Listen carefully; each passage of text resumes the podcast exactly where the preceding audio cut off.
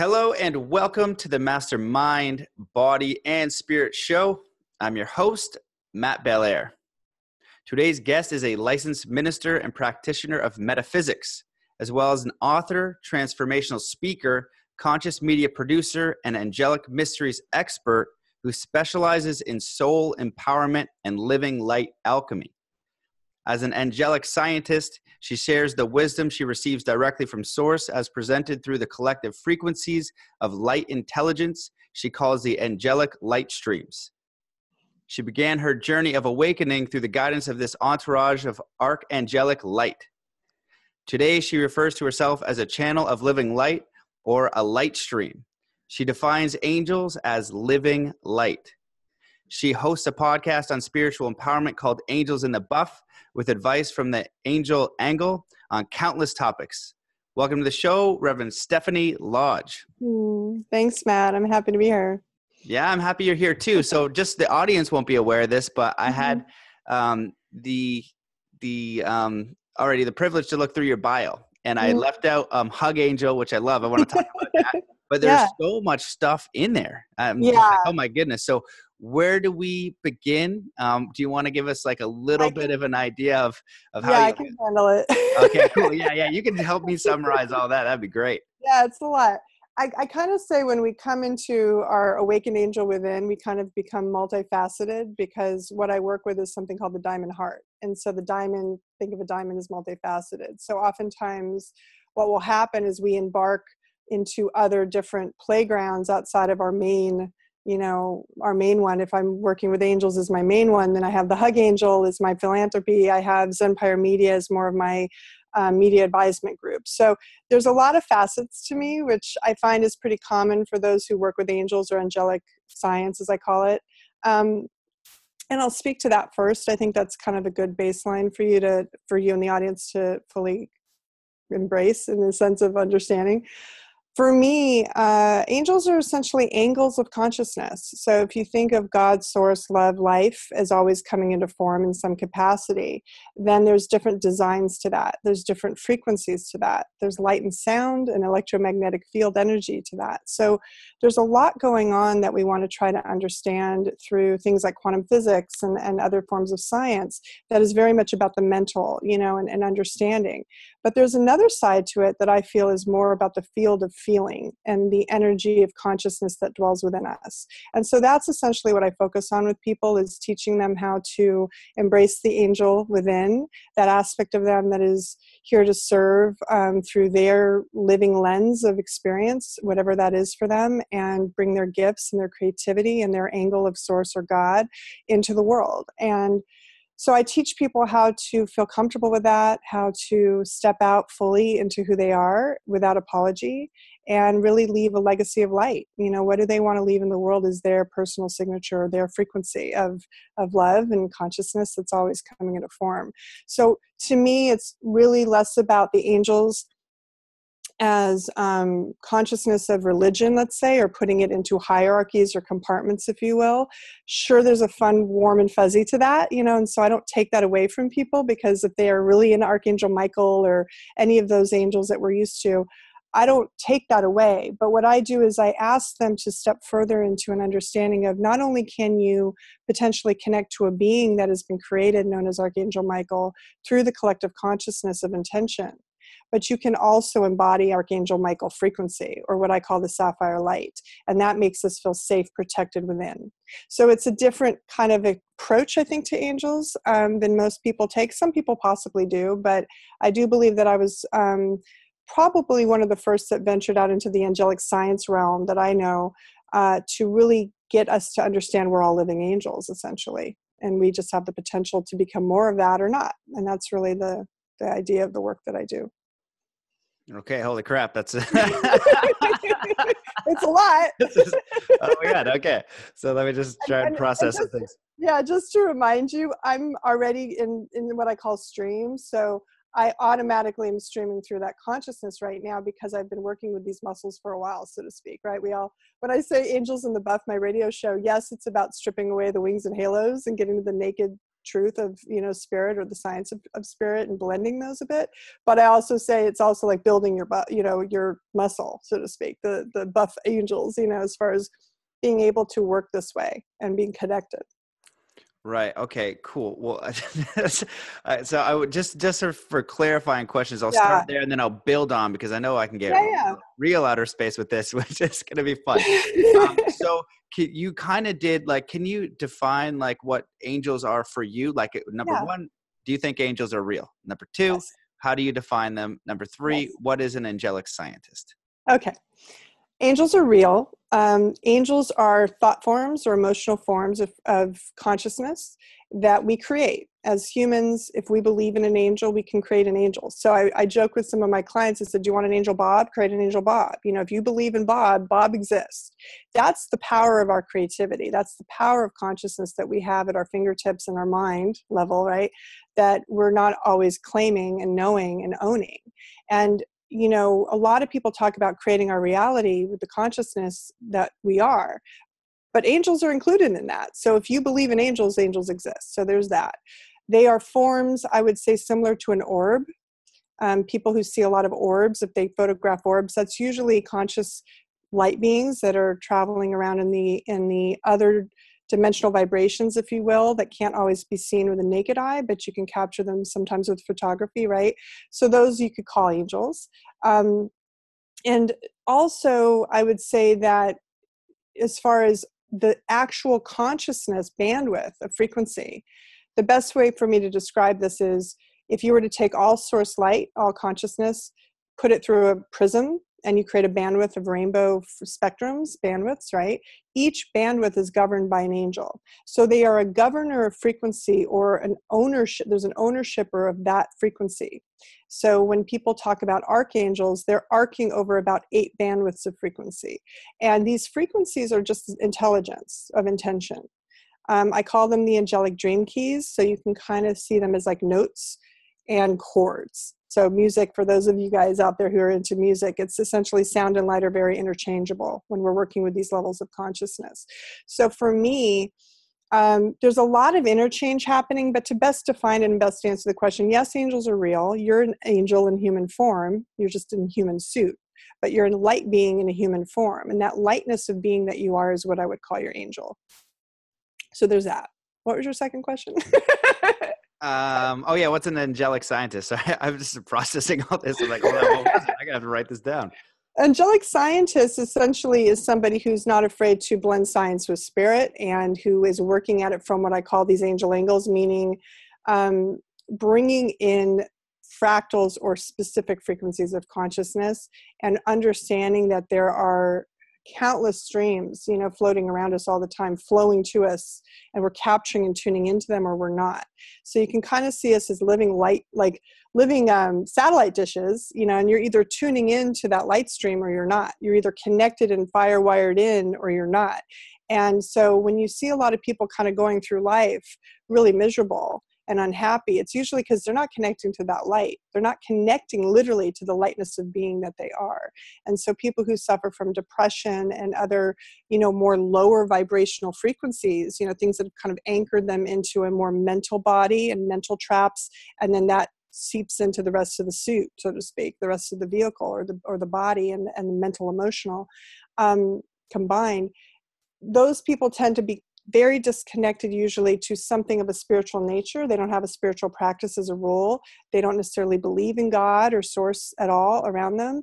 Um, and or they are carrying a lot of energy in their system and they're not wringing it out. So there's there's different ways that happens, but what I'm saying is there is a living light that's around us all the time and it's our I guess responsibility at some point to wake up and go okay acknowledge it and maybe start to you know interact with it and see what happens. So angelic science is really the the act of experimentation that I would say is a spiritual and scientific journey is the best definition I can explain. So I just feel that our awakening is always an exper- a series of experiments and seeing what works and what doesn't for us individually. There awesome. was a third question. I can't remember now. no, I think yeah, I think you answered it. I think it was um, yeah, what's a spiritual scientist? Okay. Um, so I think, yeah. yeah, angelic, yeah, angelic scientist. Mhm. Okay, cool. Well, the way that I'm already understanding this, and I like how you're phrasing it, is kind of like working with the unknown realm, asking for help in the way that you, you know, if you want an angel Bob, get an angel Bob. But there is like the arch, archangel Michael that is, you know, through history, you have certain ones Mhm. that we can identify with through different religions. Uh, Right. um, um, that are you know have different skill sets or whatever the case is you want to you want to bring around but the idea uh, that i find interesting is asking for help so i spent summer with a native american elder um, who's he's uh, the Sajin, so he's a spiritual teacher for you know they know who he is, and he's like the, the native version of the Dalai Lama. Oh, there's the dogs. Um, and so one of the main things he said Yeah. is like when people ask him how to work for spirit, he's like you need to ask. He's just like there is a Mhm. force there, um, but you need to ask. And I think that a lot of time people aren't participating um, Right. for different reasons. And Right. so you're, if you're you're inviting the participation, and angels are you know in every you know religion Every they're religion, everything, yeah. And and the reason for that is because it's essentially the archetype or or the symbol for messenger, right? It's a symbol of you've got mail. are you opening the mail or are you not? You know, and I and I try to bring it into um, a playful science tech kind of languaging, just because we're modernizing this concept. I think if we always go back to history.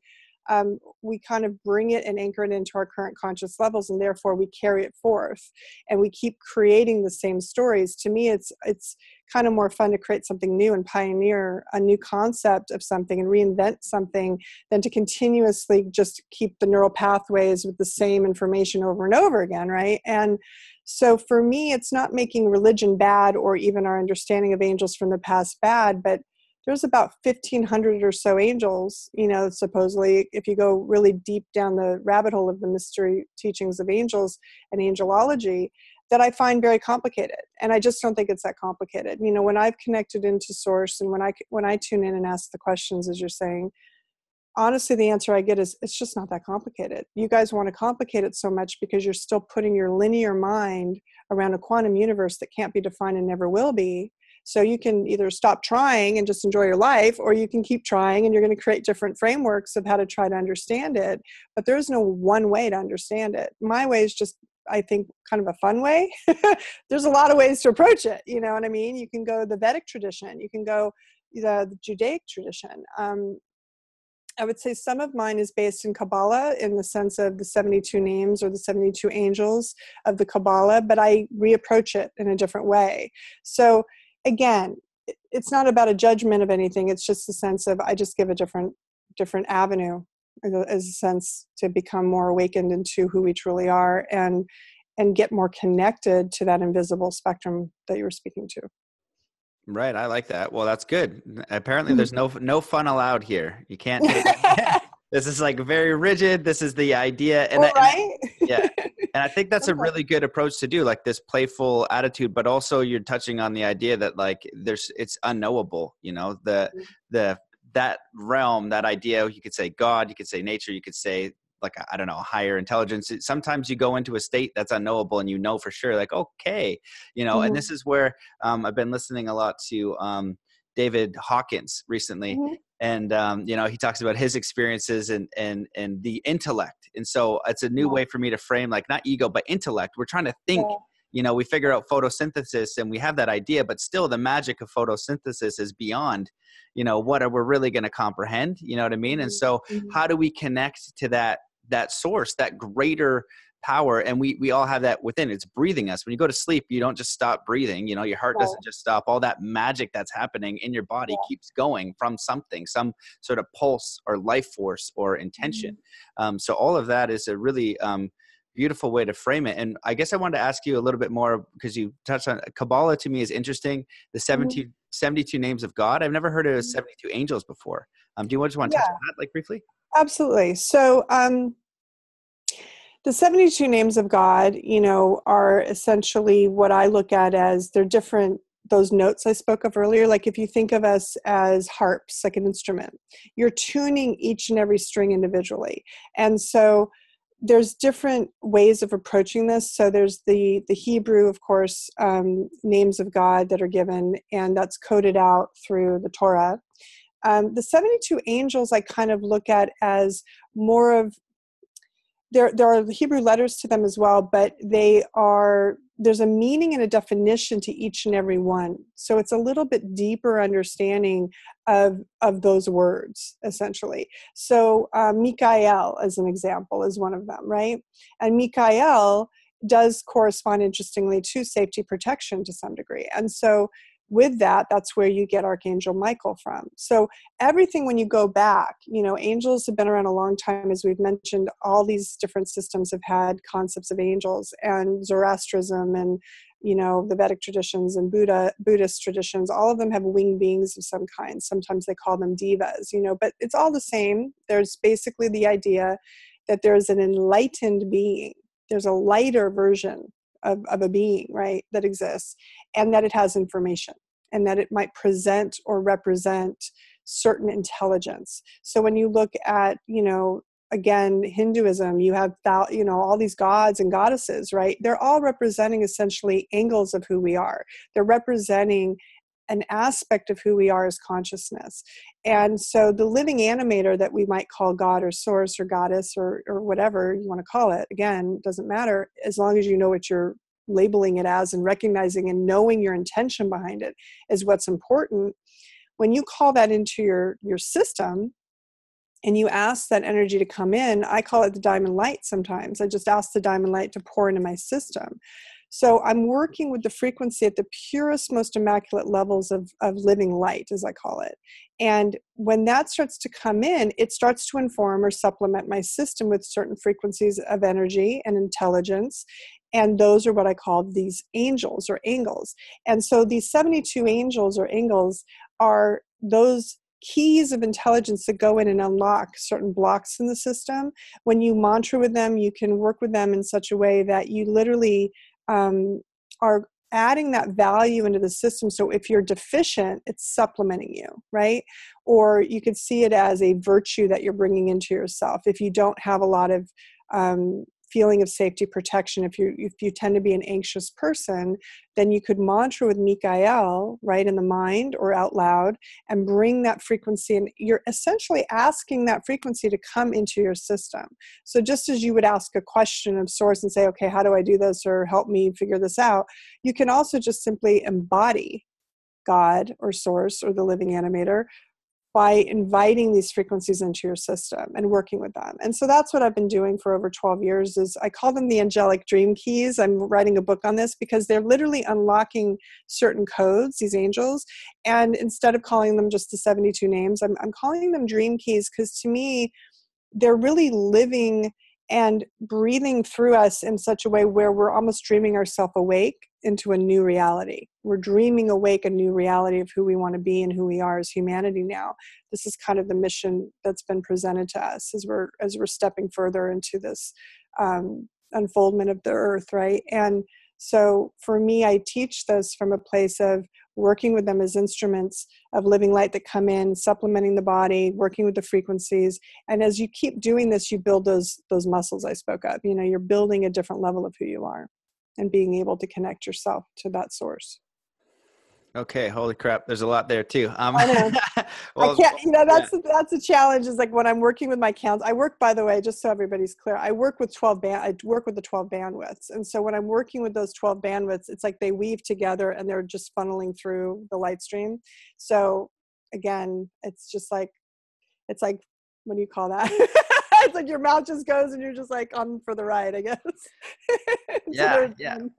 well, it's it's really good, and and I think that the underlying theme for me is like working with a higher power, a higher intelligence, or or something. And I just had a, a, a show with the guys from Focus Life Force Energy, uh, mm-hmm. Clayton and Jeff, and um, they use like the Hawkins um, conscious kinesiology to find a true statement. So mm-hmm. I thought a good question was, um, what's the truest statement you can say about God? And, and have it register like a thousand. And he's like, well, mm-hmm. God is everything. And he just was able to list off like a few. And I was like, oh, wow, that, that those all resonate with me. And so I mm-hmm. was trying to figure out, I was like, okay, how do we work with that? Like, what's this? Um, I can't remember exactly the question I asked, but his answer was, well, one time I was going down a mountain um, and my brakes locked up and I started to spin you know, and I just said, God, please help. And I mm-hmm. was like, that's so brilliant. And like, how, how like often do we just go in our cycle and miss that right and i think Mm-hmm. like if you found god in a religious way um, through christianity or or whatever religion and you connect to that force amazing um, Mm-hmm. Yeah. and there's also um, a, a large group of people who were in that way and didn't resonate exactly with the style of you know. The religion that they were born into or whatever the case is so then they disregarded god completely um, Mhm. right? And then they're like you know what? There's no force. There's no thing that's growing the trees. There's no thing that's connecting Yeah. all life. There's no whatever the case is. Um, so they stop connecting to that idea. And then Mhm. when you just kind of mention that like you know if you just bring it into your life as like a cycle like god please help me with this. God with that. Blah blah blah. And now you're Mhm. speaking it out loud and it goes hand in hand with what the you know the spiritual leader of the Mi'kmaq will say is like you need to speak it out loud and connect to this force if you want it to help. That's part of your spiritual free will here. If you want to like suffer it out on your own you Yeah. can. It's totally Absolutely. fine. But Yeah. if you want to connect to the force that's willing to help you you also can. They're here to help you Yeah. I, I think, you know, for me, I'll just give you a little bit of my background before this angel stuff started. Um, I worked in entertainment, I worked in tech, I was selling private jets. I mean, I worked in a lot of areas that were very mainstream and ego, very ego enhanced, right? Or narcissistic in many ways selling too. jets Yeah, right. Cool. And, and, and, and working in that field, you know, really gave me a good understanding of, of the ego, you know, because the ego is really what we are trying to, as, as humans, you know, kind of put in a, um, a timeout sometimes, you know, because it can come in and want to control the show. And our job essentially in self-realization and self-actualization is to come into a place where the ego is no longer running us. And and it's you know it can be a daily thing for some people right? It can be minute by minute for some people. But the ego's there to be um, assisting us to keep us safe you know it's not about getting rid of it it's not about making it the enemy a lot of people want to just like conquer the ego you know there's a big joke jim carrey made about that and to me it's about integration it's also about bringing down the inflammation as matt connell talk about ego he says it gets inflamed which I, I think is a really good way of putting it and so for me working with the dream keys and having this understanding of your life is an experiment you know it's an experience of experiments in many ways when it comes to the spiritual aspects because to get to the frequency of faith is one of the most powerful things we can get to. The i know presence of who we are. Everybody talks about the i am but it's the i know of the heart that knows with with complete conviction without any questionable you know wiggle room. It just knows.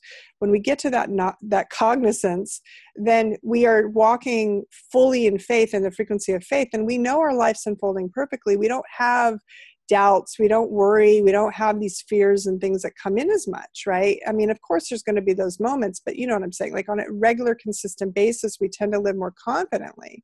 And so to me as a mentor or empowerment coach my job is to help people get to that confidence and i find that working with these actual frequencies of source and feeling them and experimenting with them and when I came out of, like I said, the ego world, I was activated and I didn't have an awakening that was suddenly I got struck by lightning or had a near death experience and, or anything jolting like that. It was very subtle. It was a woman saying, There's three angels here in the room with you.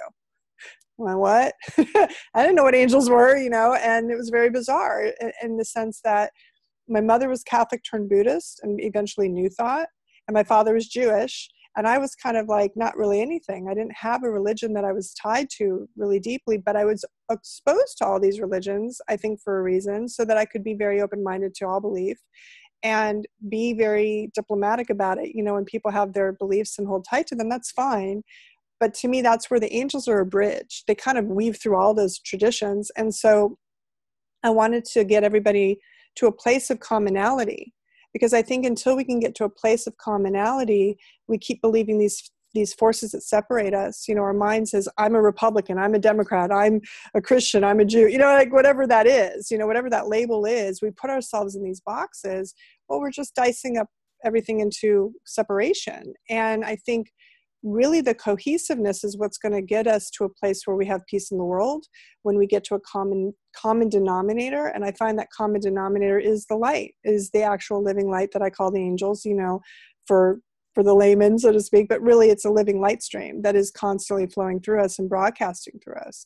And when we get to that place of commonality and we look at someone, and if you turn off the lights and you're in a room with someone and you're talking to them, and you're not able to see what color the skin is, or I mean, obviously genders you can kind of tell, but you know what I mean. I'm, I'm making the point that when you get rid of the light and you put us in the dark, you know, and we just are here to survive with each other you just can come to the understanding that we're really all the same at the levels of energy. And especially if you can see energy, that's when it really gets exciting because then you're seeing auras and you actually see energy that people give off. Then you understand we're all energetic.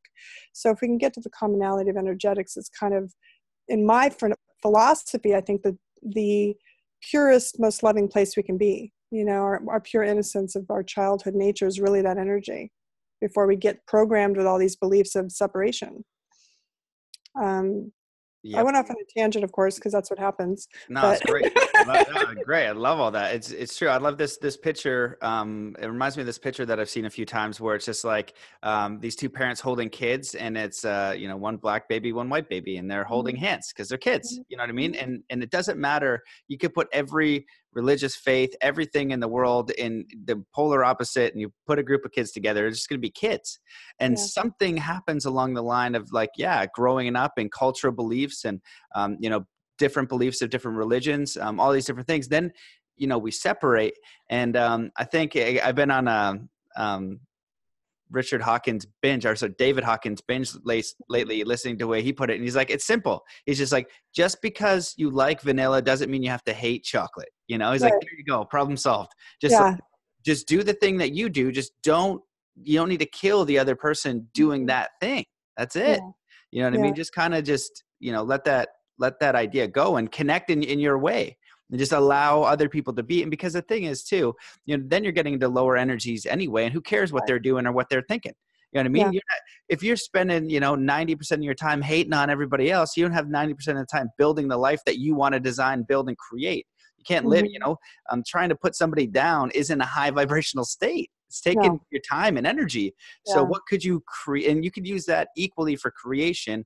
And it's not going to make them do any more or any less than what they're doing but you know if it is a spiritual thing that you're concerned with connection with god how you live your life all that kind of stuff why not be the embodiment you know mm-hmm. so if you're a christian be the best christian you could be if you're a muslim be the best muslim you could be with and i'm sure in, in all of them it's allowing someone else to be that thing and connect yeah. to god spirit angels in your own way how you mm-hmm. like to do it um, and that's going to be an empowering thing because the only thing you are going to know is how what you're experiencing you're going to know if you hate that person how you feel if you slash somebody's tires how you feel if you mm-hmm. you know make somebody feel bad how you feel. If you are lifting people up and then you're showing oh this is the example. That's all the avatars did. They show us a beautiful example. Like oh you know? Mm-hmm. and so the living it on a daily practice it, it, can be challenging.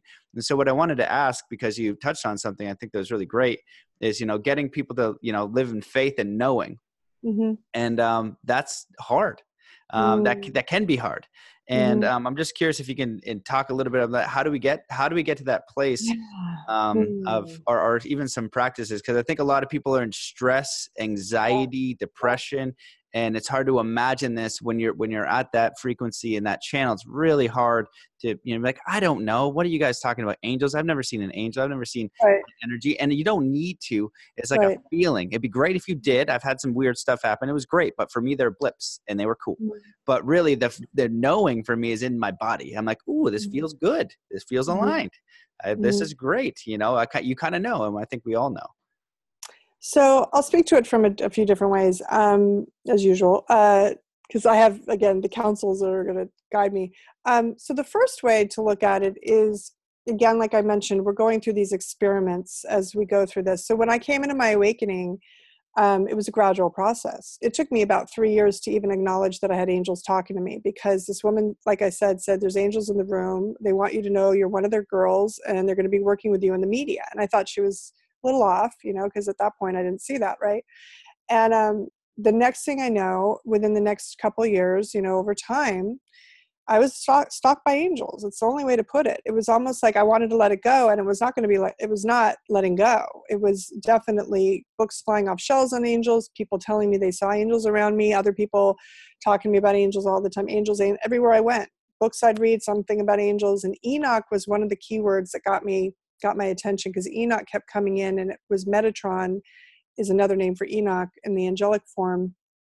And so I started to dive down rabbit holes is the best way to describe it. I started Googling everything. I'd start getting hits, you know, just random things would come into my head. I'm like, what's that? And I'd go Google it. And the next thing I know, I'm finding myself with the angels again. I'm like, what is going on? And so I was a skeptic like everybody. It's not like I came to this like full faith and like every, you know, yeah, I'm going to just start working with angels. No, that was not how it started. It took me a while. And it took me from 2006 until 2013 for me to come out of the spiritual closet and even claim that I that I'm connected to angels in any shape or form. And as soon as I said yes, Matt, this is what was so interesting.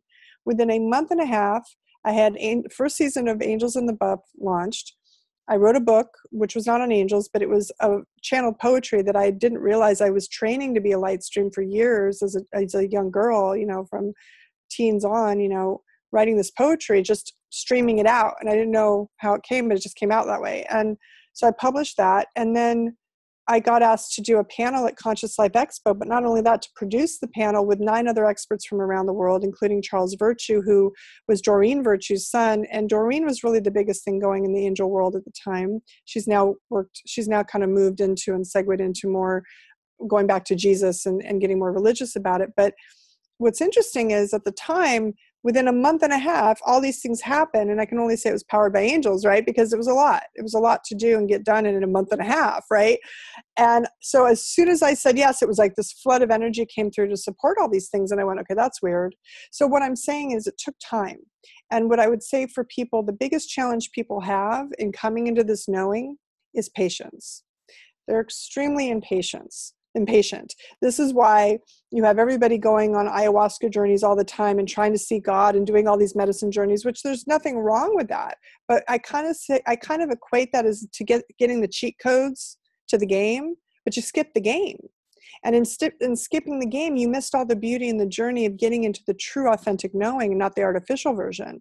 And so, this is where we have to start to take a step back and think a little bit and start to realize spirituality is a lifetime journey. It's not just a weekend warrior, let's go to church on Sundays, and then the rest of the week we can be whatever we want to be and hope for the best. You know, it's it's a daily lifestyle or what I call a light style where we're connected and tuning in and meditating and and really working this energy of who we are, just like we do our body at the gym if we go to the gym, or just like we put on makeup or brush our teeth or do anything, you know, if we have these habits, there should be something connecting us to our spiritual intelligence, not just our mental and not just our physical, right? Um, so this is this is kind of what I feel is happening now, where people are really getting impatient because their frequencies are going up. We have a lot of X flare, solar flares coming into the planet. We have a lot of things hitting us frequency wise that people don't really think about you know so this is where my scientist comes in. So we have a lot of light coming into the planet literally from the sun a lot of solar energy. We also have solar storms solar winds that pull energy. So you have basically this push pull it's like getting sandwiched between waves that's happening to our planet right now well that's that's basically assisting us to kind of like should get off the pot, guys? Like, what are you doing? Like, are you going to level up or are you going to just sit there and stay static? And so we're getting forced and pushed. And some call that ascension symptoms. I just say we're being elevated. You know, we're in this time of the rising where we just keep rising up into a different, you know, vibration. And as we do that, if we're not tuning in and getting calibrated as we go, we're going to feel aches and pains. We're going to feel headaches. We're going to feel sleepy and exhausted sometimes for no apparent reason. We're going to have things that come in and inflame the body and just, you know, not have fun fun time with it physically, right, to some degree, which forces us what to do? Rest and get some, you know, attention to the physical. But I tell people, you got to pay attention to the spiritual too. You got to feed your, your light. You know, you got a light supplement basically. And that will assist in all these other symptoms because that's what's happening to the planet, whether people are aware of it or not. And there's a lot of people that are still sleeping that aren't, they're, they're not aware of this at all. I would say, you know, for me, I'm feeling more people are getting conscious and waking up than ever before you know this is why you have huge festival you know culture now and, and all sorts of things going on to get people together to get into their hearts to get into that that vibration of feeling because that's where the knowing is. We get to the knowing through the heart. Um, the heart's a torsion field. It's also electromagnetic generator. It's also wormhole. This is where people can kind of like go into the dream time from right? This idea of astral travel and things like that. But what people don't understand is your bloodstream flows through your heart every two minutes. Every single cell of your body is flowing through your heart within two minutes.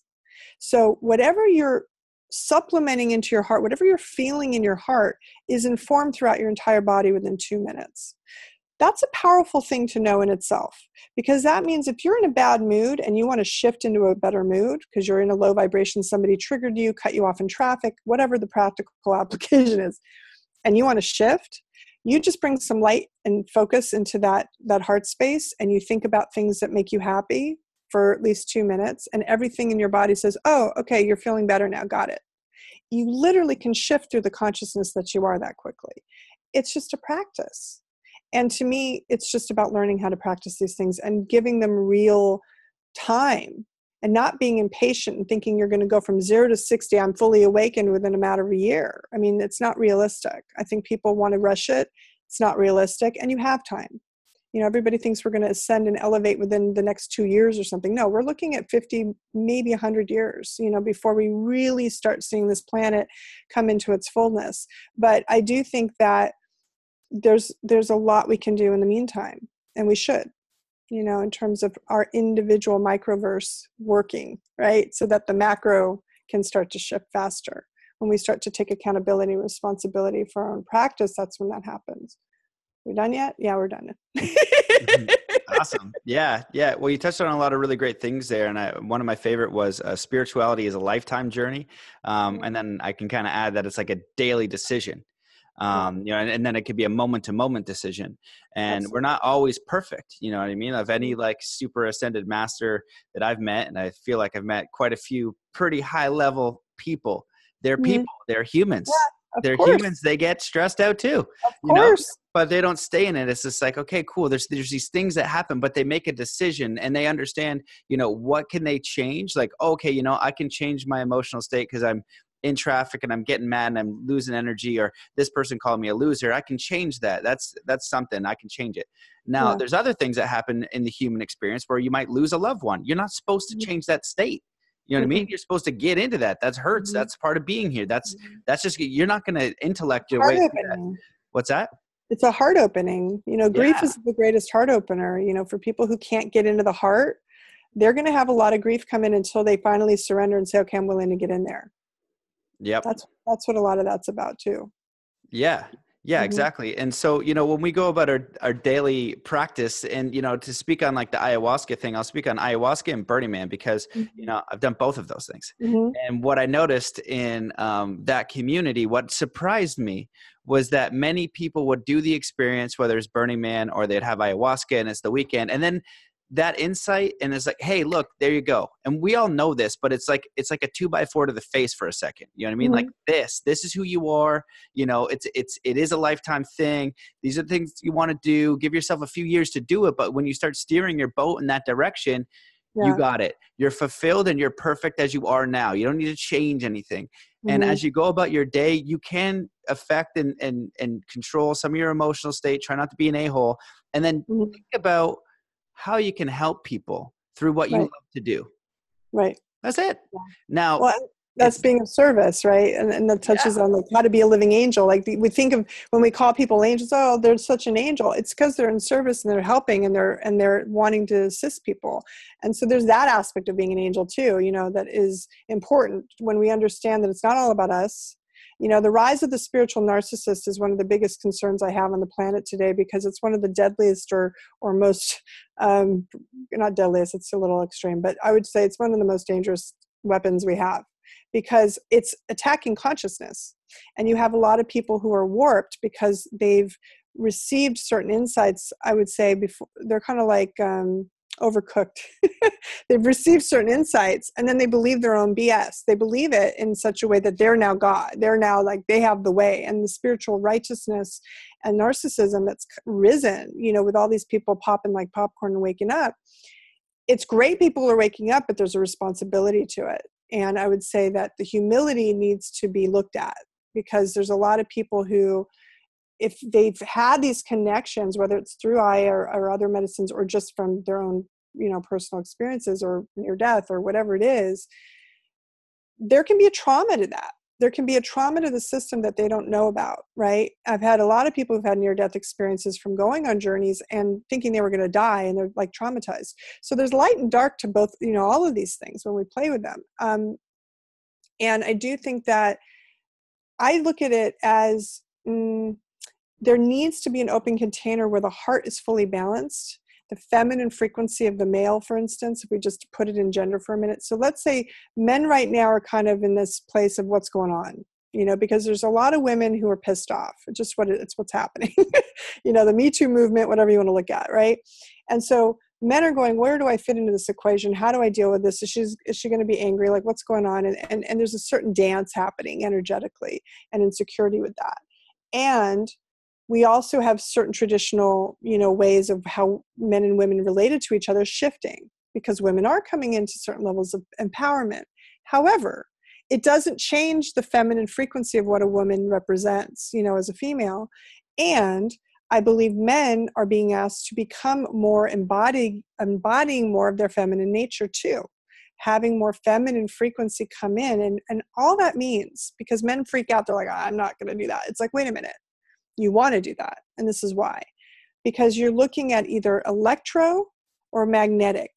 And electromagnetic is how the heart runs. So the electrodynamic is the action oriented masculine. So let's just call it electric.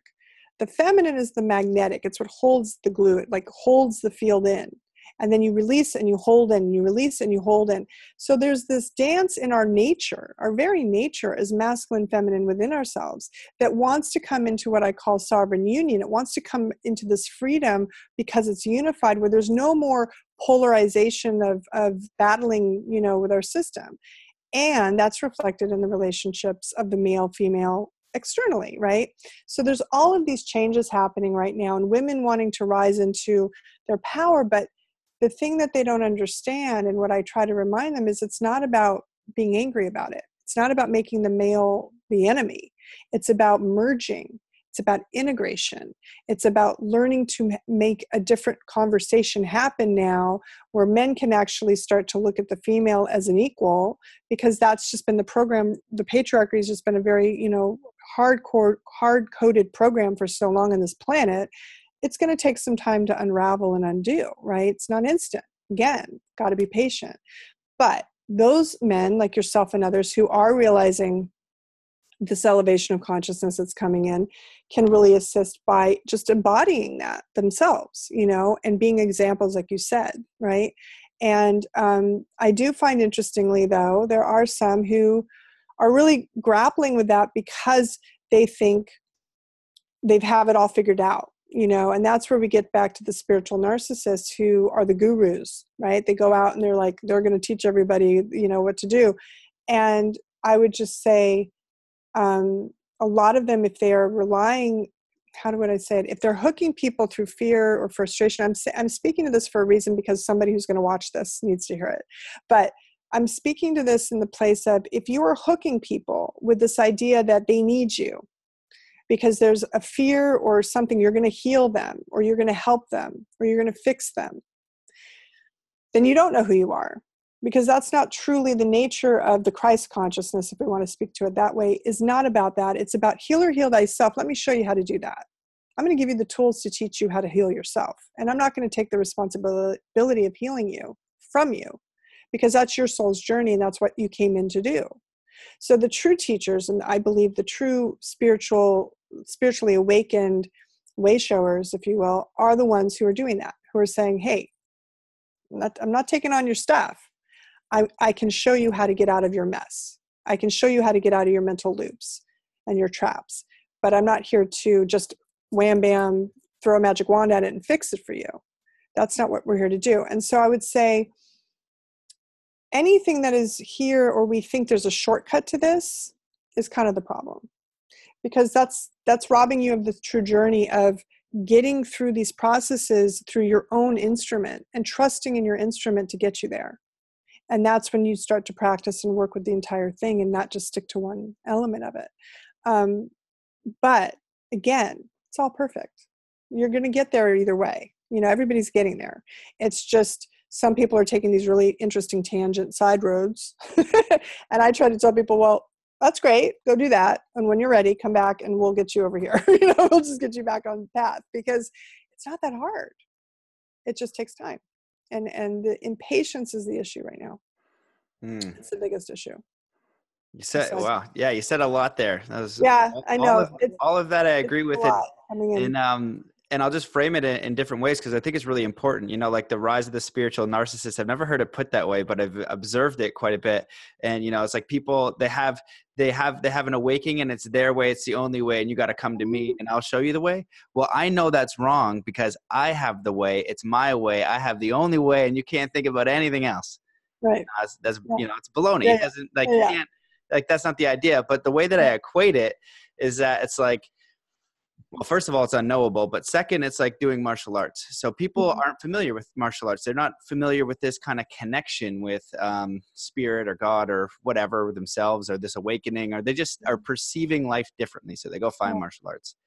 Um, so when they go into martial arts like oh my god they figure out the gloves and all the stuff and they can put on the, the suit and the belt and then they go about the city but rather than grabbing a white belt they grab a black belt and you know i mean it takes mm-hmm. years to earn the black belt and you don't give it to yourself some force gives it to you so either yeah. a master teacher who mm-hmm. is embodying that teaching or like in you know the spiritual case it's spirit and mm-hmm. and in that case you, you don't you don't wear it you don't you just are the thing and it's a process over time and i think that for people they see their life all one way right it's not even necessarily bad they see it all one way they have an experience, whether it's an awakening, whether it's psychedelic, whether they go to the Burning Man, whatever, right. and then they're like, oh my God, there's more to this. There there is yeah. some stuff. And then you go back into your regular day to day and everybody yeah. just doesn't care. They're just running their patterns. They don't want to have this conversation with you. You're the only one. So then you're like, whoa, I'm the only one. And you just rather than that, that's good. Just put on the white belt. And the solve for this is humility because if mm. you really got the the yeah. idea you realize it's unknowable there's no chance that the intellect is going to um, figure that out and we all within us um, have that ability so the way i equate it is like we're in the ocean mm. and you've got the head of a, a neat like a, a little tiny needle and our consciousness is that little thing trying to figure out the entire ocean all the oceans combined you know and, and all of us are in there so we're yeah. all connected to this thing, and then we just have our little individuated consciousness. Um, you know, thinking about only one tiny thing at a time, like crossing the mm-hmm. street, going to right. find food. Do I go help this person or not?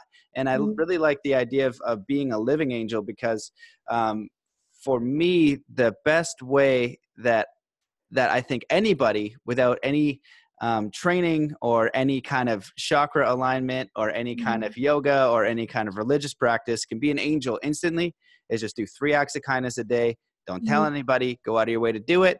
Bam. You were that person for a day. And that's what Mother Teresa was over a lifetime. She yeah. wasn't, you know what I mean? She just continuously made that choice. And I think that um, when you're looking at this spiritual thing, the last thing that I want to add on, I think is important, is that you've got the people bringing you in through fear right? Or like some sort or I know the way, this is the only way. Alan Watts will talk about my guru is better than your guru. It's so great. Yeah, yeah, um, yeah. So you were the master. You've got your own way. You can figure it out. Everything you need to navigate this experience and connect with God and spirituality and angels and whatever you mm-hmm. want is within you. You want to connect with angels? Great. You want to do something else? Great. You got it. You're, you, you have it. The ocean is in you. It's in all of us. The second thing is what I'm noticing a lot more of is this magic so you've got um, magic, like you know, back in the days, like faith healers, like Peter Popoff, mm-hmm. um, mm-hmm. that got exposed because they're like, I have access to this realm in a magical way. You know, I can see your auras and I mm-hmm. can see all this thing, and I can align you through this wizard stuff. Now, if you come to me and you pay me this certain amount, I'm going to use this, and I'm going to align your chakras, and you're all good or whatever kind of mystical thing it is. And I am all about mystical stuff. I've seen some weird stuff, but it has to be if that person you're talking to needs to be empowering you. You know, you are the healer, you know, yet like you said, heal thyself. It has mm-hmm. to be continue. It's like uh, one of the greatest teachers ever um, of recent times is Krishnamurti because mm-hmm. he's like playing ping pong with a wall. It's just like, hey, Krishnamurti, how do I become enlightened? He's just like, well, how do you think you become enlightened? Hey, Christian mm. Murdy, like, should I meditate? it's like, why do you want to meditate? Well, don't you yeah. meditate? Yeah, I meditate, but why do you want to meditate? Yeah. And that's a wizard because he keeps putting it back mm-hmm. on you. Um, but when you ask him about a question, about a philosophy, he's embodying that in his own way, sharing his truth and saying, look, I didn't, I'm not special. You're special. You know, right. you have this. Don't don't see that. So I just want to add on all of that. So you can either um, add on to that if you wish, or I can ask you a question.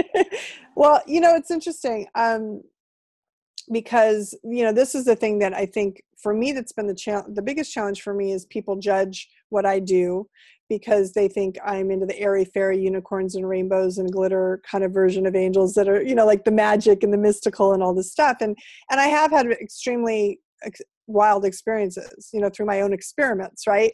Um, i've had some really cool experiences but to me it's like so what? Okay you know and then what you know that lasted for a minute and a half and then what you know and, and what does it do for you? And i think to me it's about the practical. If spirituality can't get us to the practical application of how to live a better higher happier life then what's the point of doing it? And and this is what i find really interested about interesting about dogmatic belief and how people get locked into that program is if it makes you feel bad about yourself like how does that work? You know what i mean? Like the whole concept of you're a sinner or something right?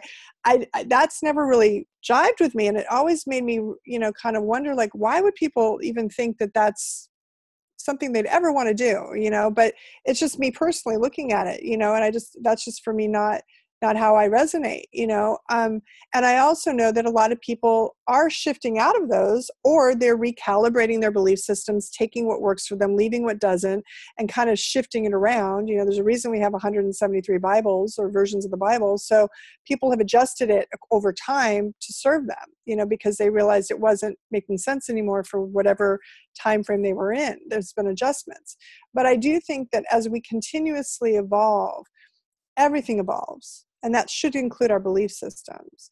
And to get to the place of knowingness you know i'll have to say yes it's unknowable you know it's the rumi quote of the drop in the ocean the ocean in the drop right? It's this idea that it's it's it's a vast expansive universe. And to think that we're going to figure it all out through the mental capacity and, and intelligence that we have i don't care how who you are as a genius it's too big for that you know because you're literally using a human brain and and there's limitations to some degree to that in terms of the ability to go into you know the strings of the quantum universe and figure out everything going on out there. I mean it's a lot but having said that i do believe that through the vibrational feeling state of our heart. When we get into the heart instrument the brain of the heart the intelligence of the heart you know and HeartMath is doing wonders for teaching people more about the intelligence of the heart and and the power that that has.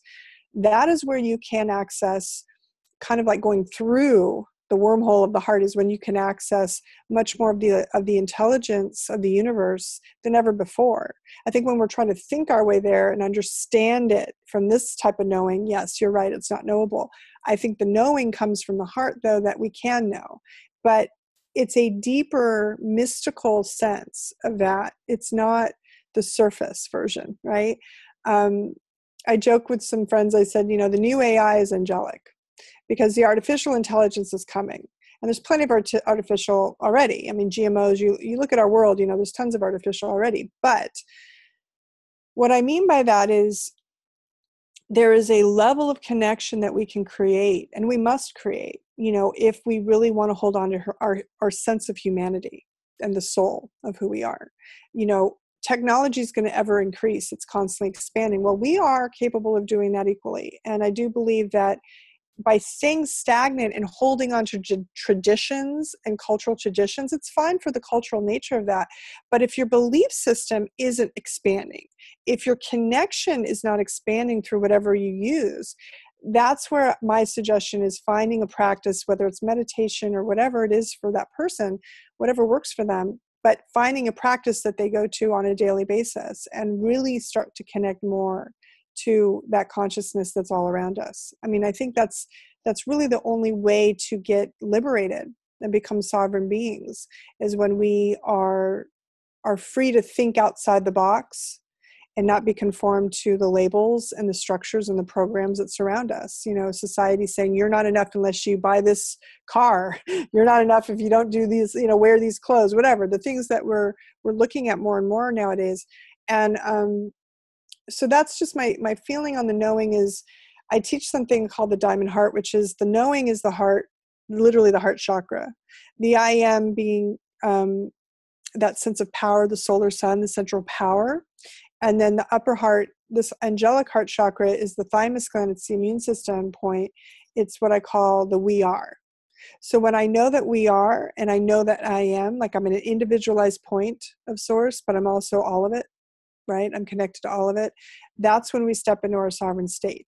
What I call our sovereign state is a neutral place that is not looking at things out of judgment, it's looking at it from the observer mind. And it's also going back into our sovereign state when we get those wobbles, because we're going to get them, we're human. But how fast can you get back to that sovereign state? How fast can you lose your shit and get back to neutrality? and that's the practice, right? That's when you can go through life much happier and freer because you're not getting bogged down in the mire you're not getting taken on these roller coaster journeys of politics or whatever's going on in the world you know? I see so many beautiful light workers that are getting so caught up in the mother gaia energy of worrying about you know the environment and all these things and i know for a fact gaia got gaia got it going on you know? She has it she has it covered you know? But we don't know that. We're a cell in her matrix you know? We're a cell in her entire organism but she's a powerful being you know when you tune into her. She's creating volcanoes to create zeolite to get the radiation out of her waters. She's doing all sorts of really wonderful things herself to heal. We can help her heal and we should right? And we shouldn't keep polluting her and taking away her resources. That i don't agree with you know? I don't think um, we are entitled to some of the things that we keep taking from her. But i also think that the earth will continue it's just whether we'll be on her, right? And I love her. I love our planet, and I want to see her survive in for millennia. You know, so humans can continue.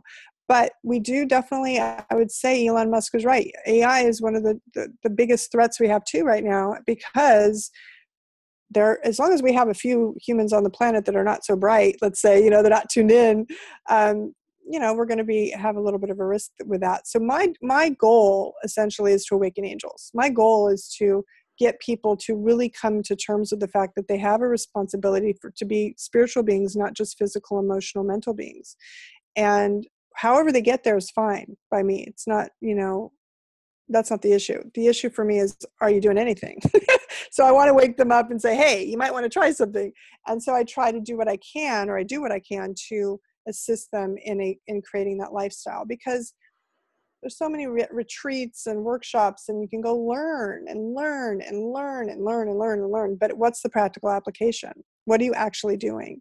And it's inspiring people to get that lifestyle in motion on a regular basis. That is what i attempt to do through my work at least you know and um, I created Angelic Academy for that, you know, and I created the Angelhood, which is about no gender, no brotherhood, sisterhood. It's the Angelhood. It's like everybody getting to that commonality for that reason. And I do think that's really what's most imperative right now is just getting people at least to start to acknowledge that there's a spiritual side to them that might be worth looking into.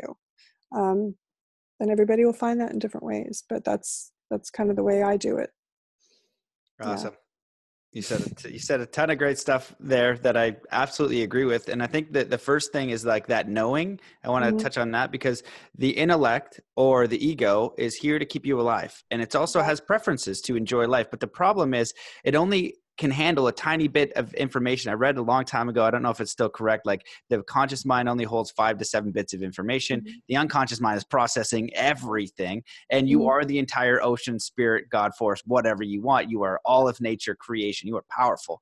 So, right because we need to get money to get food, we're in this little bit of a survival loop, right? And so when we're making our daily choices, we're doing it through our intellect. And that's why we get mm-hmm. afraid. We get afraid in traffic if somebody um, cuts us off because then we might not get our be late for our job and then who knows what the mind's going to do but it's processing all these micro fears continuously but the knowing you know what you want to do you know what your passions are you know what is right you don't need a book or a person to know what is right or wrong for you you just know that one will make you feel terrible one will make you you know feel good.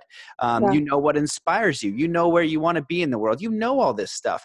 But what happens is the consciousness is taken over so you're in the fear loop and the fear loop needs to make sure that you cross the street safely. Right. and so rather than getting into that deeper heart space and the heart knows it's eternal you're not going to die. You could even be homeless. You would be like the worst case yeah i always draw it out for people. I was like okay cool you're homeless then what? You know? You would figure it out you know what i mean? You would figure it out. You're intelligent. You're powerful. You would learn something but we're afraid to get that um you know we're we're basically afraid. And so when you start to move towards and take action towards that voice which you know you have and you can hear and it's only Mhm. yours hmm start listening to that and just start doing a little bit. And even if you're running right now which i think uh, many people are i'd say 95% conscious fear based the cycle. This is my life this is my security this i'm stacking up um, acorns because just in case something happens i got as many acorns and this is how many acorns i need. Um, and then when i get to this amount of acorns at this age i'm going to go over here to the thing that i know i want to do and it makes me fulfilled. Um, even if you go from 95% um, and 5% to like 80%, 20%. So if you Mhm. like art, right? You've never done art in years, just start to go to an art class once a week. Start to move the energy there. Um, But Mhm. that's that knowing, and you can know it. You know it for yourself. And there's also a leap of faith because it is the unknown. The heart can, you know, connect to all life and nature and infinity. And it's like, yo, you got to go through like these eight steps, right? Your mind can only figure out the one. Make sure that you look both ways when you cross the street and you drive safely as you go to the art class, which is then going to connect you to this person, which is going to connect you to that person. Um, and then the second part of this is, you know, kind of what you're speaking on is connecting to a higher power, connecting to an angel, connecting to some help. And Mhm. every religious practice, every spiritual practice is like, write it down, that's magic. Ask for help, that's magic. And when you start doing these things, um, you're going to get a different result from the environment. You know, basically, physics 101 is just like do something. Um, the environment gives you feedback, and then you can take that information and you can now make a new choice and then do another thing and get feedback from the environment. So if the feedback you're getting is not feeling good, um, you know, then you can start to try these different things. But that's when you're going to kind of feel spirit. And I think that the last thing that I'll just say is like, you know, this spiritual mastery thing, we're all looking to get there. I've done more workshops Mhm. and, oh my god i've read so many books all this Mhm. kind of stuff and the best teaching that i've ever received and it was this summer from uh, you know david lone bear was just do three acts of kindness that's Mhm. it it doesn't matter what you believe what your history was how much you meditated that day um, how much you meditated in your life you know if you're ranked in the thing you want to be a spiritual master today three acts of kindness go out of your way to do them don't tell anybody you did them you Yeah. now literally are a walking angel Mhm. and if you do that, and even if you don't like it, you'll get a result. And I have a long story about a buddy who just did this and had a, a really intense awakening experience. And I didn't, I was like, oh my God, I was like, that's cool. And Yeah. because, like, you're talking about an electromagnetic universe, you need to Yes. take an action to get Yeah. the result. You know what I mean? And well, it's the that happens. feedback loop. Yeah, Yes. absolutely. Yeah. And, and the thing is too is that you know and and this is where my hug angel comes in is is when i got coined the hug angel i was doing um, 50 nations in a group hug because I, ca- I started something first called the hug mob and i started it on national hugging day for the women's march two years ago because the women were all going out you know and being anti-trump and anti things and and what that creates as, as on a conscious level to be anti anything is is actually feeding it energy. So she, they're actually empowering trump in that moment. Instead of being against him he's actually they're actually giving him their energy. And that's that's the thing that people don't always uh, always understand about this universe is it's a feeding energy or supplementing energy that's happening. It's an exchange of energy. It's a big stock exchange of energy. So um so i went out and i brought some friends and we said hey let's go be the hug mob spontaneously and had our little signs and went around hugging people to remind them to stay in their hearts to not take this so seriously to not get so upset and to, and to be back in their space of love. And so flash forward a year later it was national hugging day and agape was doing an event and i was part of this thing called the hug alliance and we went out and we got 50 nations you know was the idea to get 50 nations in one room for a group hug. And there's this guy who's part of the alliance called the hug doctor dr stone and he called me the hug angel you know on agape's live stream so i became the hug angel after that. And then i just figured i'll own it you know? I went out and got big giant wings and i put wings on and i went around and i and i went to this woman, you know, was saying, "Hey, come pick up the wings," because she was the one bringing me the wings, and we were meeting at this this um, assisted living home and i said well would, do you think it, they would mind if i put the wings on and went in and hugged the nurses and hugged the people in there and you know? And she said no absolutely it'd be great. And i said okay. So that was kind of how that whole movement got born and um, the idea is that there's plenty of hug angels on the planet right? There's others there's i'm not the only one but it's the idea that people can get their wings and i can teach them you know how to energetically hug someone because there's a way to activate the heart and and and assist the heart when you hug someone and so i teach people that energetically and so that we can become heart coherent. You know we come into a same vibrational state with each other when we hug. And so when we hug and we hug and we hug it's like it just goes out like this energy field. And it's a really beautiful way of creating um, you know more cohesiveness and collective collaboration and all the things that are coming forth more and more. Um, but i do believe the knowing of the heart is when we come into that state it's it's truly beautiful because we absolutely become more about others and less about self. You know i'd say all sources of depression and any kind of mental stuff is usually because people are so ruminating in their own stuff and they're so about themselves and they tend to be less grateful about just being alive. They tend to be focused on the negative and complaining about everything and just not feeling good all the time and focused on oh i'm really feeling shitty they don't seem to have a way to get out of that. And so my first direction to them is go out in the world and do something like you're saying do something kind for somebody. Go go serve you know? Go read go to read to seniors go help kids go to a children's hospital and then then really look at your life. And then you have something to be grateful for. Because when you start to compare yourself to what people have to really go through who are in those situations where their children are sick in the hospital never gotten out of the hospital for instance. And this is when we start to really look at the realities of things. We have it pretty well for the most part. Most people do you know? Um, and and i'll say that for me going through this awakening process was really interesting because i went through a lot of calibration of my body where the frequencies of my body would shift to the point where i'd be stuck on the floor unable to walk. I mean, the, the, dark side of awakening, right? There's a shadow side of it, which is when you start to say yes to being a light stream, it's no joke. The frequencies are real. I mean, you want to know how I got into my knowing? I felt it like big time. So for me, it was like I had to understand that my job, if you will, or my purpose of coming in was to be able to embody certain frequencies of light to transmit them so everything that I'm speaking is a transmission, so that everything I do as a meditation is a transmission to assist people to remember who they are. And and I just I get out of the way. I'm just an instrument. I don't control it. It's just like I allow that frequency to f- flow through and assist because I've given it permission to do so. But you know that's not for everybody. Not everybody's going to do that. I'm just saying that I think um, each and every person absolutely can go out and do what you're talking about which is serve on some level be helpful help your mom make do the dishes whatever it is you know if you're a little kid it doesn't matter just do something sweet and nice for people because that's what the heart needs. Heart needs to feel in service and and and wants to resonate love.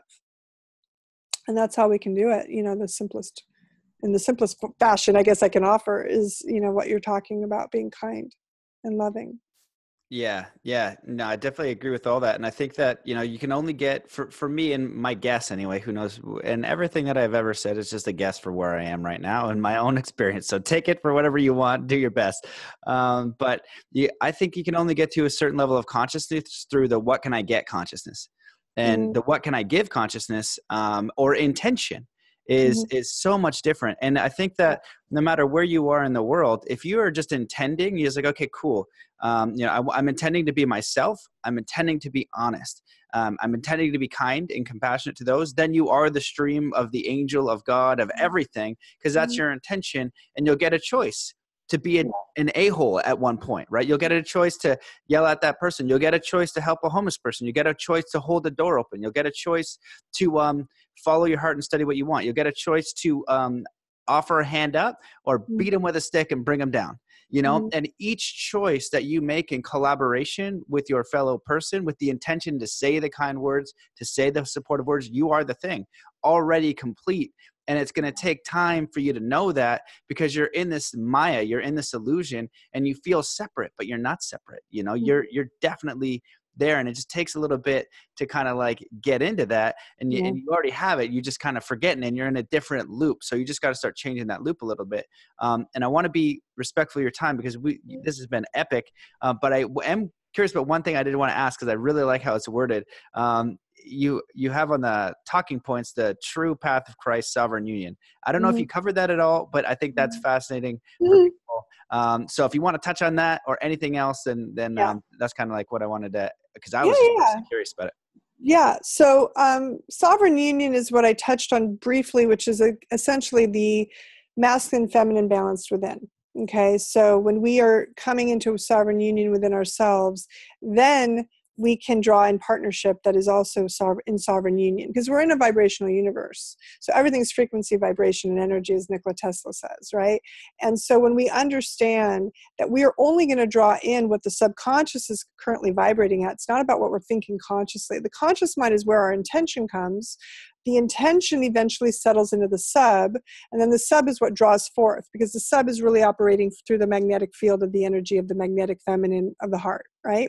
And so when we start to understand how our whole operating system works, right, then we can draw forth the um, partner that best serves us to stay in what I call our sovereign state, which is this idea of neutrality to the conditions, the conditional states. And all I mean by that is we're not getting shaken every single five minutes that something's happening in the world, right? We can look at it from a, from a more observing perspective, still compassionately, of course, and lovingly, but not getting caught up in it. So having a partner in shine or having somebody in our life, you know, is oftentimes what people are looking for. You know, I want to I want to speak to the, the what I mean the Christ consciousness is this idea that when we are in a pure, immaculate state of integrity and transparency and authenticity with ourselves, we can then be in partnership with another who's the same. And that is really the ideal partnership because if we are lying to ourselves, then we're lying to them you know if we're not fully authentic with ourselves then we can't be fully authentic with them right? These all these kinds of things. So that's when the relationships start to create bounce back and forth of energy because we're going to assist each other in clearing out. Now what's really interesting is this idea of the twin flame. The twin flame mythology i'm sure you've heard about it um, is rampant in the spiritual community because everyone's looking for their twin flame. Who's my twin flame? I call it angelic flame the reason I call it angelic is twin puts immediately into the conscious mind like there's one person and that's it. Like I only have one person and that's my person, right? And this idea that I only can have one person. Now, you might have one person for 15, 20 years of your life, work through all your spiritual growth with that person, and then that relationship is no longer feeling joyful and loving and kind and whatever it is. And and some people will say well you just have to stay in it because you're married or this or that and a lot of people this is where religions would get really mad at me because you know they'd be saying like what are you telling people? You know? Um, i'm not saying to go be polyamorous and go do all that kind of stuff i'm not going into that level i'm saying certain relationships have a journey. You might be with that person forever. You might also be in a flame relationship because you are there to be cauldrons for each other to work your stuff out and and it can be very hot and very passionate you magnetically draw together and it's like let's work out our stuff you know to clear and purify whatever the trauma drama is that's still running in the system that doesn't need to be there anymore. So to me those types of relationships the flame relationships the angelic flames are people who are on a conscious path usually they're aware of it and they're looking for a more elevated state of relationship. And so they're looking for their other their significant. And my thing is well unless you are fully unified within yourself you're going to keep attracting what people might label false flames okay? And that just means somebody who you're in a relationship with for a period of time that's working out your stuff. And then eventually you find somebody that you guys are both within balance within each other individually right? You're both in, independent individuals that come together interdependently, not codependently, because oftentimes people be drawn together because there's a codependence. There's a, I don't feel this love, I'm going to go try to get love out of something outside of me. That type of codependent relationship isn't really healthy for the soul. The soul doesn't enjoy that because you still want to have a certain level of freedom. so of course with all our programs there's a lot of programs i mean this is probably a whole show really but i'm trying to summarize it in in the highlight reel but i would just say you know the the reality is is until we come into full trust of self true knowing of our heart and trusting our heart and going and diving in and doing the deeper work within the heart we can't share it with anybody in an authentic way. And so what I tell people is before you go and just get into another relationship, which can, you know, help and assist you and teach you, take some time to really dive into the love of self, you know, because then you're going to jump all sorts of BS relationships that you didn't need to do. It just takes a lot of time to go through all these other relationships that might be the same. I mean, how many times do you hear people, I attract the same guy or the same girl?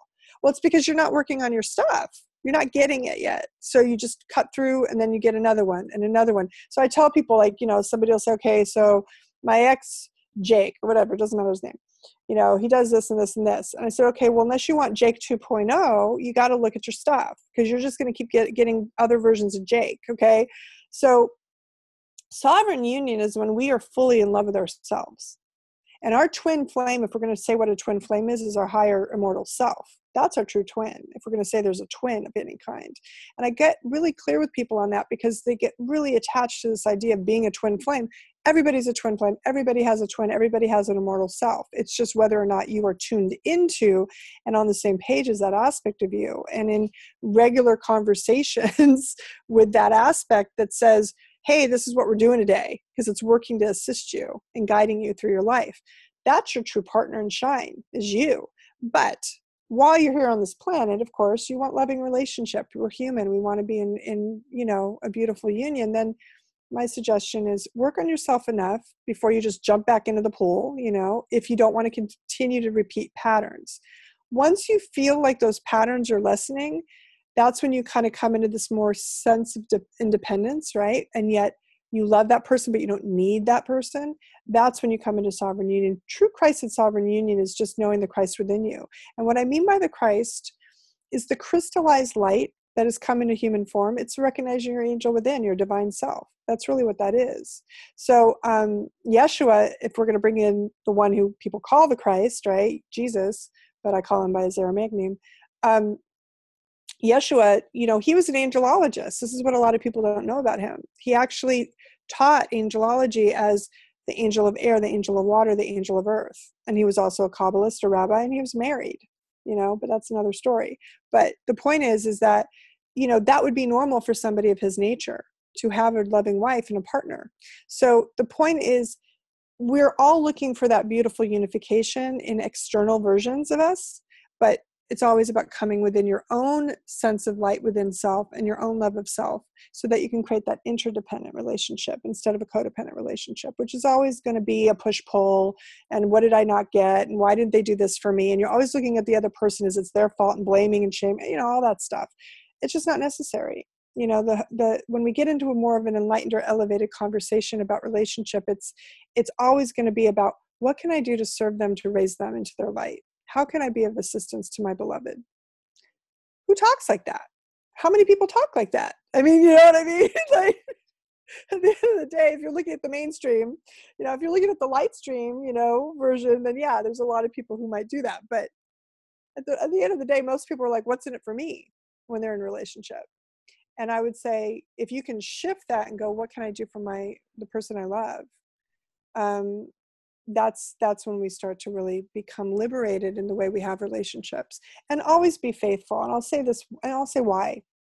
Because we're going to get to a place where people are going to become more telepathic we're going to get to a place where we're all becoming transparent and you're not going to get away with it anyway.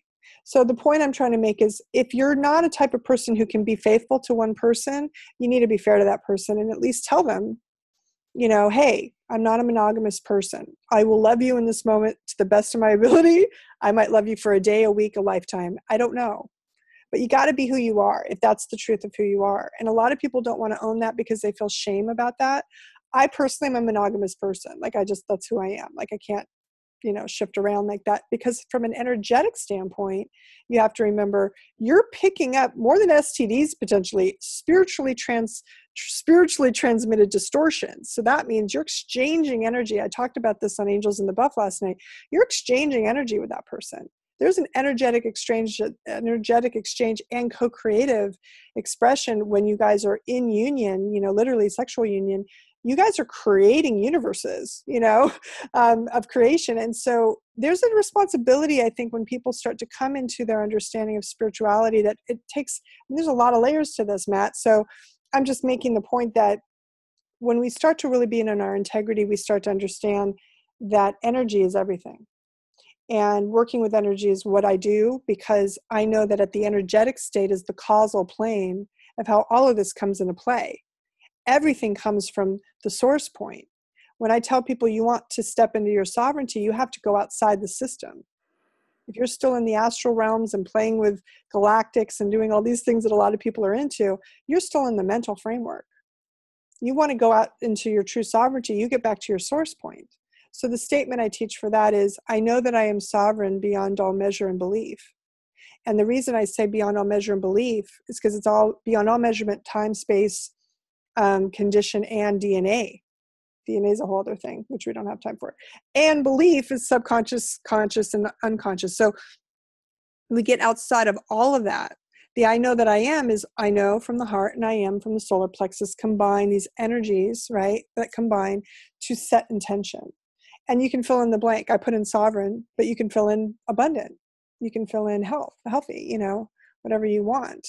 But the sovereign statement is one of um, what i was gifted this was one of the most powerful intention statements because you're creating from the source point of god. You're not you know creating from the conditions you're finding yourself in. And that's a really important thing because you spoke about this too. They're, they're, they're, they know we're wrapping up so they're trying to throw in some answers to some of the things you spoke on. Um, uh, the the energy of um, sorry i'm tuning back into the stream this is what happens if i go off I, I have to get it again okay so when you are speaking to um, gosh went away. Where did you guys go? See, this is happens too, isn't that funny? Come on. You know you want to tell them. Come on. Where are you? Mm.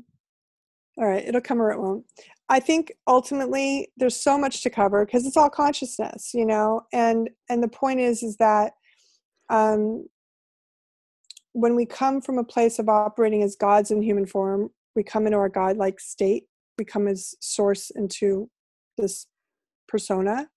Uh, it's about balancing the ego, letting the ego c- protect us and guide us, and the intelligence guide us, and all those things. But it's also allowing allowing for the feeling in the inner child that really knows why it came in, and and accessing these special, softer spaces of ourselves. You know, that's the love that we are to have a chance to come through, and giving that that aspect of us and unfortunately you know we've had so many who've had traumas and dramas in their life as children and so i work with a lot of people you know who've had a lot of um, of that you know uh, because that's really the key. If their child is like afraid to come out and afraid of the world um, it's very hard access you know your sovereignty or any of these things i'm talking about because your child's just like terrified. So we always work a little bit at that level too first and get that that child to grow up a little bit and, and out of its trauma you know knowing it's not in that space anymore. Um, but yeah i can't get back what you were talking about and i was touching on it and i can't get it, get it back right now but anyway. Well, yeah, you shared a lot there, and I'll just kind of briefly recap. I try not yeah. to go um, too too deep into it, but I think you said a lot of important things. Like the first one is like you know the Christ consciousness. How how I've understood it is exactly how you put it. Recognizing your own divinity, recognizing you know mm-hmm. you have God force within you. That's literally mm-hmm. what he said yeah. verbatim. Yeah. like you are, you know what I mean. Everything I've did, you will do in greater. You know, it's in mm-hmm. you. They said it mm-hmm. directly. You know, I mm-hmm. mean? like to you. Yeah. So you can remember that, and then um, for the sovereign union thing, I, I, think you touched on a lot of really great points. And the only te- uh, tool that I would offer people in relationship that are finding these um, challenging situations is the communication. So mm-hmm. when they're giving you feedback that you don't like, seek mm-hmm. understanding and then recap it back to them. So yeah. you're saying that I'm not showing up, that I'm not doing this, boom, boom, boom. Is there anything else? Actually seek understanding because probably they're right you know what mm-hmm. I mean? Like they're probably right, but we don't. We're, in this battle mode of, yeah. of, up and down, right and wrong. You're not seeking understanding of that other person. Mm-hmm. So when you actually seek understanding, recap what they're saying, um, give it back. Is like, am I understanding? This is what you think. Now they might, they could be wrong and be like, hey, you're out with your friends every single night, and you're like, okay, so what? I'm just understanding. I went out on like Monday night um, two weeks in a row. That one night a week is too many nights with my friends or something. Is that mm-hmm. is that is that the understanding uh, but mm. seek understanding and when yeah. you do that you shift everything and then you're going to see basically the mirror they're offering you the mirror so get yeah. right into it and some of it might be yucky and terrible and awful but if you don't go into it you're going to attract the same person of course so seek yeah. understanding from that person giving you feedback and help and allow them to be heard by recapping what you said and seeing if you're understood and seeing if there's anything else and if you do just that just that alone in any relationship it will be extremely uh, powerful. Every relationship's the most powerful tool you can gift yourself. They're a gift. They've shown up to say, "Yeah, I'm willing to do this dance with you and teach you about yourself by being your mirror, right? And and and showing you different things." Yeah, absolutely. Yeah. Um, so I want to make sure that I got that because I wrote it down. I want to make sure this sentence is correct. Is like I know that I am sovereign, and you can switch out whatever you'd like of beyond all thought and belief. Beyond all measure and belief. Beyond so measure measure is measurement of time measurement of space meaning mm-hmm. like dimensions measurement of conditions. Like we judge and we look at how our conditions are and we either give them at a high or low measurement right? Yeah. um, and even our dna because our dna is constantly shifting. And one of the other things i wanted to say earlier about the ayahuasca stuff interestingly is the shifts the, the planet's shifting. So the plant medicine's shifting. So it's not having the same effect anymore. And it's something to consider too and this is across all plants not just diet like everything in the whole planet shifting. That's why you're seeing tons of forest fires you know and I, I don't often talk a lot about the grid and what's going on in the planet but the forest the, the the burning and all these things is by design to get rid of the ethernet of the planet essentially or the internet of the planet and put in a new system. So there's these new systems that are coming in that's happening also on the intelligence of the plants all over the place because one of the things that i teach is this idea that we're moving from violet earth into diamond earth. We're going into the diamond age. A lot of people want to say the golden age. I said well actually diamond age because golden is still material cognizant of gold right? Literal gold. Um, and diamond is more transparent clear strong christed light empowered so when I get into consciousness around diamond light, I'm speaking to us coming into an empowered state of crystalline. So crystals can be shattered, diamonds, it's a little harder, right? So it's just this much more empowered space or what we call sovereign space. So if you think of like the divine feminine, there's the divine feminine, the masculine, you know, divine aspects, and then there's the sovereign feminine and masculine um, I teach them as frequencies. So, sovereign feminine is the silver frequency of the silver light stream. Masculine um, divine is the golden alchemical fire. You get into platinum, now you're talking about the sovereign feminine, you're getting into the immortal liberator. This is what women are rising into right now on the planet, the Me Too, all this.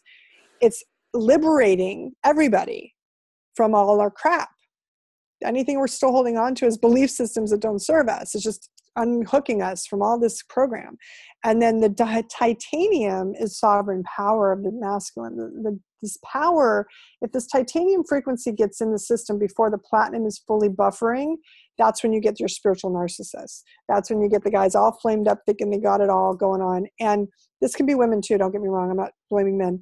Um, going into this place though of feeling like they have this power and they go into this power and they haven't fully unhooked all that stuff from the platinum side. So everything comes down to frequency in my work. So I just wanted to touch in that a little bit because um, that will at least kind of acclimate for some of this other stuff I've already spoken to.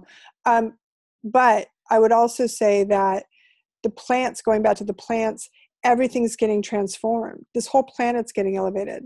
So that means the plants are changing too. So that's why you need a lot smaller amounts of things. That's why they're changing what they do. I've asked all my friends who work with crystals and plants as essential oils and so forth start to redesign what their information intelligence is because I believe it's changing. And that's not my area of expertise, but everything is getting informed differently now, not just us so we have to look at that. We have to look at are these crystals the same way we would have worked with them back in the olden days, you know, as shamans? Maybe it's changed. We have to check them.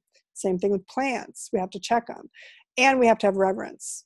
If it's not done with reverence, then then it's being abused frankly so can't be going doing ayahuasca journeys in the middle of downtown los angeles and not expect some serious repercussions for that because it's not appropriate to be putting yourself in a vulnerable position opening up your your consciousness and and having all sorts of really heavy dense energies around you. Just isn't. So i give people guidance like just practical application of spirituality too which is kind of why i'm doing this a, a little bit right now is just you know just use some practical knowledge as well because i find that a lot of time people get so high in their upper chakras they're not grounded. If you're not grounded in the lower chakras and practical how do you manifest? We're still manifesting into form. Well people want to say well you know i'm really spiritual but i can't make any money. It's like well you're not grounded you can't bring it through into form and manifest. And then if you're in survival mode your vibrations all like this your adrenals are running you're doing all that vibration that's really like ah like survival you can't manifest. It's it's a it's a it's it's a really high expectation to think you're going to hold a consistent form of manifestation if you're constantly in survival mode. So you have to get out of survival mode. So I tell people go get a job of some kind, go make some kind of money somewhere, do something, drive Uber, I don't care what it is, so you don't have to be in survival mode. And then work on your other stuff. If you're insisting on going the spiritual path and that's your work, but you're not making money from it yet. I'm just using that as an example. You got to do something in the material realm to feel like just to chill for a minute cover your bills, cover your food, things like that.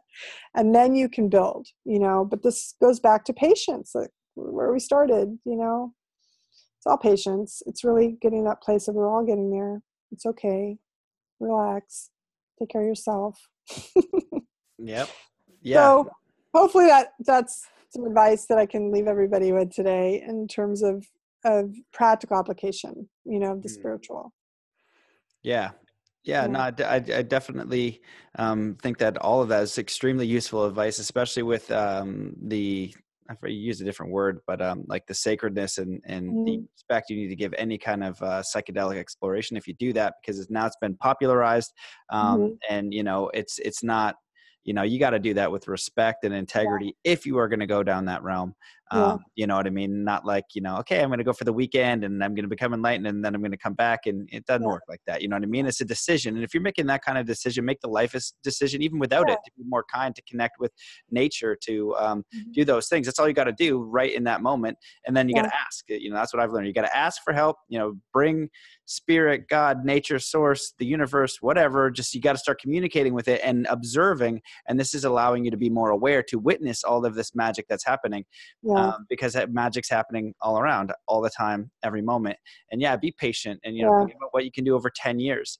and that's what you got to do give yourself a vision from your heart or even just start working towards it but once you have a vision from your heart that inspires you you will be willing to do whatever so it mm-hmm. is a mm-hmm. process be easy and kind in yourself you know that's a huge one you know be as you know I, have been talking about um, the meditation before the podcast because i record one um, but a lot of them frequently have been um, you know making the firm resolve to be as kind and compassionate to yourself as possible because yes. we're so terrible to ourselves and i don't know oh. why um, and i'm you know i'm i'm not free of that you know i'm definitely not free of that and so i just mm-hmm. do my best like okay remember you know yeah. remember don't be a dick to yourself. Yeah and we, so i mean we do. We beat ourselves up a lot. I get it. Yeah no it's for sure. We have to really love ourselves first before we can love anybody really. That's it. Yeah it's true. And i would say that um you know for me it's it's practice makes perfect. It's i've i've never done medicine journeys to get to the connect, connection that i have and yet i have a very clear connection. And so i would just say there's other ways to get there i've also taken a route that's very you know patient. Um, i wasn't always patient but i was patient overall like knowing okay this might take some time to to receive you know the consciousness that i receive now. And as a channel you know as somebody who light streams and connects I do believe we all have this ability.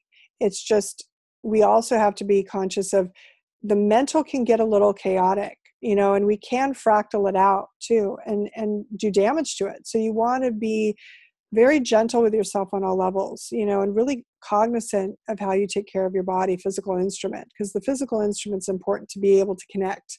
You can't have a bent wire, so to speak, right? you know, as an antenna. So you really want to make sure, you know, all of it it's a holistic approach diet exercise all of it you know there isn't just like let's just do one thing it's a lot of different things that we do to maintain ourselves so i just wanted to throw that in too. Yep yep. Yeah. Yeah i'm i'm all for the the natural approach first. Um you know and even when you do those things and, and like i know a lot of people have had an awakening experience like a really um odd universal experience that they can't explain right and they mm-hmm. see it but then it that's the easy part even like yeah. in meditation like you know for me i've had the weird ones but it was just like it was like a nudge that i was on the right path doing yeah. things that mattered to me that was helping others that's that was really the defining difference when i had to like try to figure it out and i was being questioned on podcasts i was like what was different i was just like mm-hmm. i wasn't trying to like get any i was trying to like grow like i yeah. just want to grow like a plant and i wanted to share what i knew and i wanted to help people that's it. I didn't go the other way. You know, I wasn't trying to accumulate a bunch of shit for no reason. I was like, I didn't, yeah. I never had that programming. And so then it is a path. And then, you know, yeah, you got to take care of your body, you got to eat well. And, and you got to, you know, actually, uh, now that I'm saying it, the one big thing is just like, it's an honest seeking.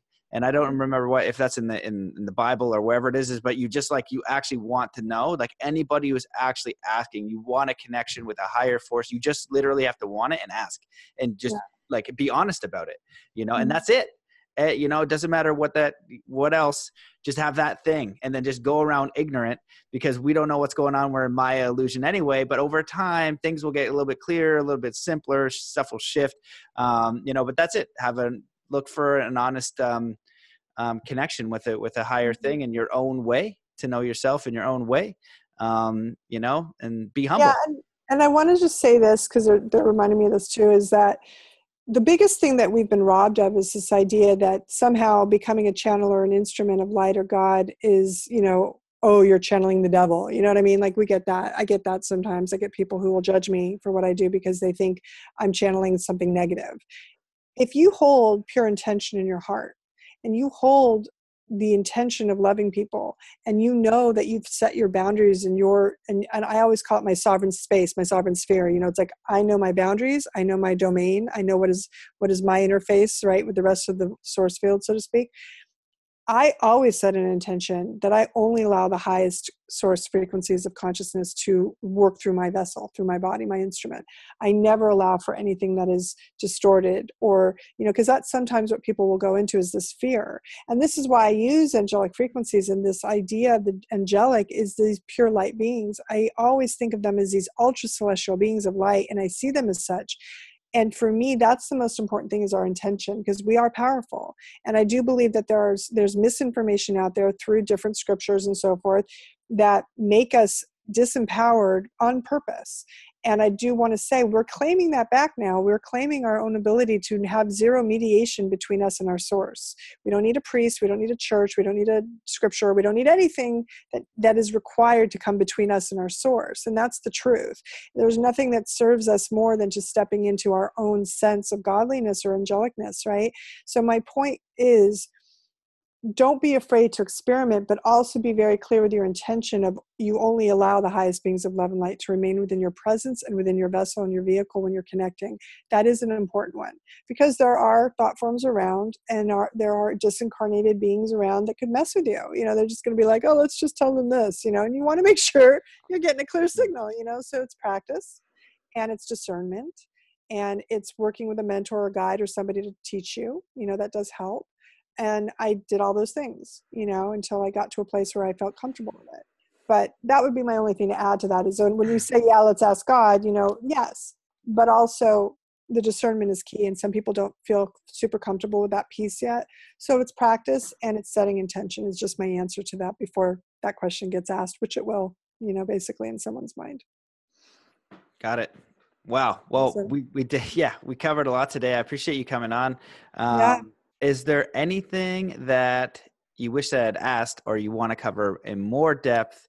I um, think the only thing I can say is um, I have the Angelhood open for people. You know, there's open enrollment right now through angelicacademy.com. They can find me if they need support. There's a Simply Sovereign call once a week that I do, which is like a check in. It's a reset every week that people can get some frequencies. They learn some angelic dream keys. They get a little bit of this and that. And it's like group mentoring, basically. So if they have stuff that's going on in their world, it's a way to work with me that's really affordable and they can and they can connect with other like-minded beings. There's a private Facebook group for the Angelhood and and ways to connect and find and accountability partners in this because sometimes it's hard it's like going on a diet sometimes going on a spiritual journey can be like you go on and off you know and if you want somebody to kind of connect with there's ways to connect in the community. So it's just something to offer and share.